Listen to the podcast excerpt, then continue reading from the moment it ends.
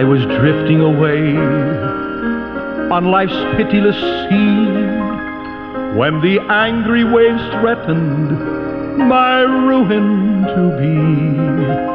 When away at my side, there I dimly descried a stately old vessel, and loudly I cried, "Ship ahoy!"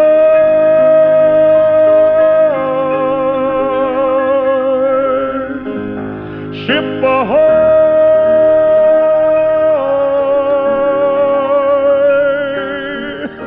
And loudly I cried, "Ship ahoy!"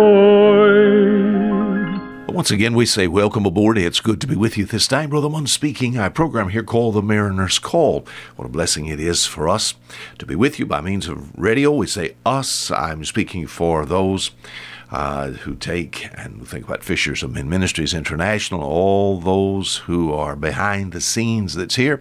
It's our honor to be with you. And we do say welcome aboard. We say ahoy also, as we have on our intro. In the book of John, John chapter ten, some thoughts here. In fact, uh, we'll say this, some truths from a door. Our Savior, here in the passage, to illustrate his position and his power and his work, he does so by talking about a sheep, a sheepfold, and a shepherd. And then something about the sheepfold in verse seven and verse nine that's so elementary and so clear, there's no way to miss it. And yes, the majority, even of the Christian world, so to speak, missed what's being said here. John chapter ten, verse seven, and also verse nine. If whoever can be, if any, help to you, a blessing, if we can uh, take and answer some questions, we'd be desirous of doing so. An easy way to correspond with us is just by the computer. If you have access to a keyboard, it's just F O M M dot, that little period, and then O R G. You can come directly to us here at Fishers of Men Ministries International. We usually leave a few seconds left for our announcer to give you an address whereby you can correspond with us at the end of the program if you'd like to write to us. Uh, the snail mail, uh, in the sense of the, the slow way. Uh, thank you for those letters, by the way. Thank you for caring for us. Thank you for being my friend. John chapter ten, in verse seven, it says, "Then said Jesus unto them again." It says, "Verily, verily, I say unto you." He said, "I am the door of the sheep." It just says in verse nine, "I am the door. By me, if any man enter in, he shall be saved, and shall go in and out and find pastures." Now, how clear, how clearer could you ask the Savior to preserve something for us here, as far as we think about the written Word of God? All right, what does our Savior liken himself unto? My friend, if he's the sheepfold, my friend, he is the door of the sheepfold. I am the door. How do you get into the sheepfold? All right, he said, through the door. I am the door. By me, if any man shall enter in, he shall be saved. Now, can I not teach that to little children? Can I illustrate that to little children? There's some truths here from a door that we can see uh, as we look into this passage at this particular time that sh- that that's, that has such depth to it, and yet it's so shallow, my friend, in the sense uh, of being able to understood, to be understood and to be comprehend, for us to comprehend. I try my best to keep things very simple because that's the way my mind usually works. Concerning our Savior, truths from a door. Now, I appreciate the work of our Lord. Once again, here in our text, we have him telling us about himself, and he illustrates his position once again in his power and his work by talking about a sheep, a sheepfold, and a shepherd. Now, I'm glad he put it on that kind of level, and uh, so that we can comprehend, we can understand. Many times our Savior is likened unto different things. He's likened unto the Lamb of God. So we can study some things about a sheep. He's likened unto a lion. He's likened unto, he's called the lily of the valley, which gives to us beauty. And we think about uh, the aroma and just to be around our Savior. And here he said, I'm the door. So I can look at some things about a door and make some application spiritually as we look at this door physically. He said, I'm the door of the sheep. What's a door for? What's it for? It marks an access or an approach or an entrance into usually some type of building. The building that I'm in, their studios and offices of Fishers of Men Ministries International is in the all-purpose building here in the the north side of the Fisherman Baptist Church, which sits right here on the Bon Secours River. And as far as this building is concerned, if you're going to enter into this building, you have you can go by the west, by the south, by the north, by the east. North, south, east, west, there is a door that's into the side of this building.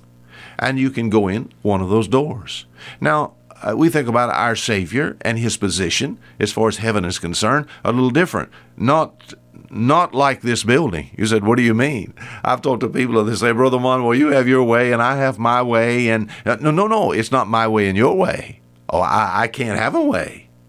Jesus said in the book of John, John chapter fourteen, and it's so clear, and I know many of you have trusted that way. Jesus talked about the Father's house. In fact, he said, I'm going to go there. He said, in my Father's house are many mansions. Or not so I would have told you, I go to prepare a place for you. And the the the disciples get all upset, and they said, we don't know we don't know where you're going, and uh, and how do we know the way to the Father's house? And one of the most elementary of verses that goes right in hand with John chapter ten, verse seven and verse nine. Jesus said the way into the Father's house. Jesus said, I am the way. How could he say that? Because he's the door. My friend, if we can visualize as far as the portals of glory, there there is a door. A lot of people call it a gate. And they got old Simon Peter at the gate, you know. Oh, he's inside the gate. He's not there at the gate, you know. Uh, Jesus is there because he is the door. And the only way to get into the portals of glory is to go through that door.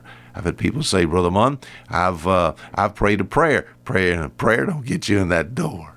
My friend, Jesus has to open that door for you. You got to ask that that door be open. A lot of people say, I believe. Just believing that that door is there, that's not going to help you either, you know. You got to make it personal. I believed one time that uh, uh, a young lady that was singing in the choir, I believed at one time. I said, with all my heart, you know. What happened? I fell in love with a young lady.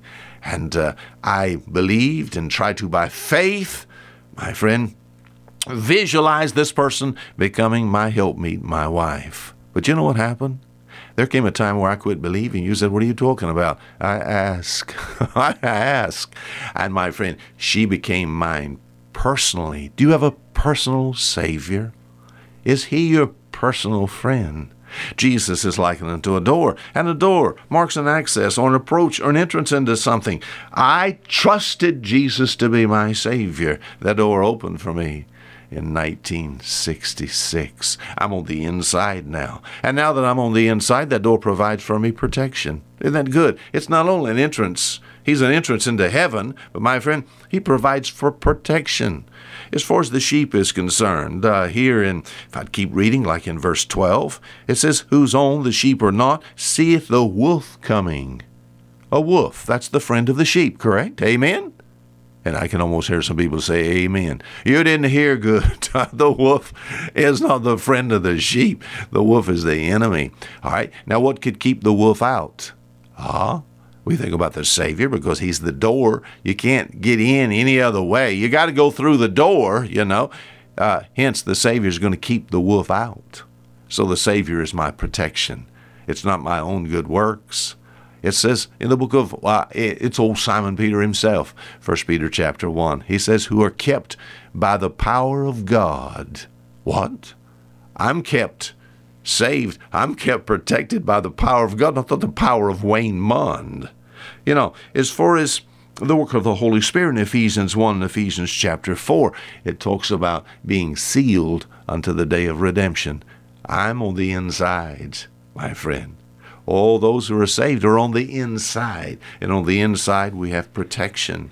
You know, there comes a time where this Savior that offers himself as a door or as an entrance into heaven, you know, there's come a, come a time where as far as that door is concerned, it's not going to open. It's not going to remain open. You said, what do you mean? The door's going to be shut. Doors can be shut? Why, of course. Doors can be shut? Yes. We think about in Genesis chapter six. You remember? There, Noah, you remember the ark? You remember how Noah was a righteous man? God spoke to him building this ark. He was obedient in doing so. And yes, many, many years, perhaps he stepped to the bow of that old boat and preached to the people and said, "Oh, would you come in? Oh, would you consider coming in? Oh, before the flood, uh, you know, God's going to warn us. Would you come in?" Oh, he was just a joke. Noah, they told a lot of Noah jokes in Noah's day. But oh, did it keep the judgment of God from falling? No, it didn't. Did he keep it from raining just because they did not believe? No, no. You said, what happened? There came a time where Noah and his family went in that ark, and the animals, and others could have come. But there came a time where the door was shut. It said, God shut him in. Noah didn't shut the door. God shut him in. Can you imagine what took place when the windows of heaven was open? Can you imagine the knocks on the side of that ark? Hundreds of people began to say, "Please let us in, let us in, knock and let us in." It was too late. Doors can be locked. Doors are made to use. Verse nine, they're made to use. Yes, what's a door for? It's made to be used. Now, there are fake doors. I certainly understand that. There are uh, pieces of furniture, cabinets where it looks like there's a door there, but it is really just a fake, you know. As far as the Savior is concerned, uh, the work of Christ is made to be trusted. Oh, we think about what Jesus did there on Calvary. Oh, it's just not something I think about every once in a while, or maybe just said, well, I, I, I believe in that. No, no, no, there's some depth to that. Doors are made to be used. It says here in verse nine, "I am the door. By me, if any man enter in." You're not listening. If any man enter in, it's made to be used. If any man enter in, you can't buy your way into that door. My friend, you can't beg your way into that door. You're not going to boast your way into that door. Uh, there's two reasons a person would go in. First of all, it has to do with the sovereignty of God. You said, what is that? That the shepherd wants you in. And it has to do with the free will of man. You want to be in. There was a time, my friend, the Spirit of God convicted me to the point whereby I understood my lost condition, and I wanted to be saved. Isn't that wonderful? You know, as far as the door, made to be used. Jesus, with outstretched arms, stands before the world today. We could say with his hands, his hands could well be the hinges. To put hinges on the door, you'd have to pierce the door. His hands was pierced for me. His side, you know, his brow, his feet. He's the door. Have you ever trusted that door? Oh, if you've done that, oh, can I see you? Oh, I can see your smile, you know. You said, Brother Munn, I've trusted Christ as my Savior.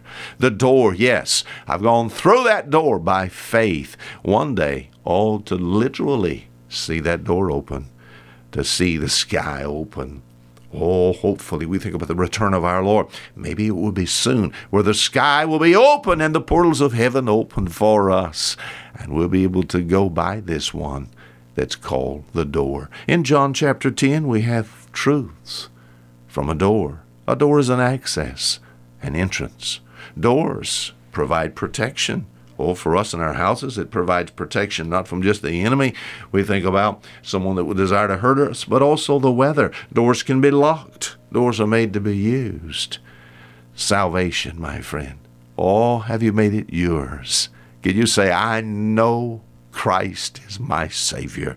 He said, I am the door of the sheep. I am the door. By, by me, if any man shall enter in, he shall be saved. I've trusted that door. Lessons from a door, John chapter ten. Until next week, Fisher Munn saying goodbye.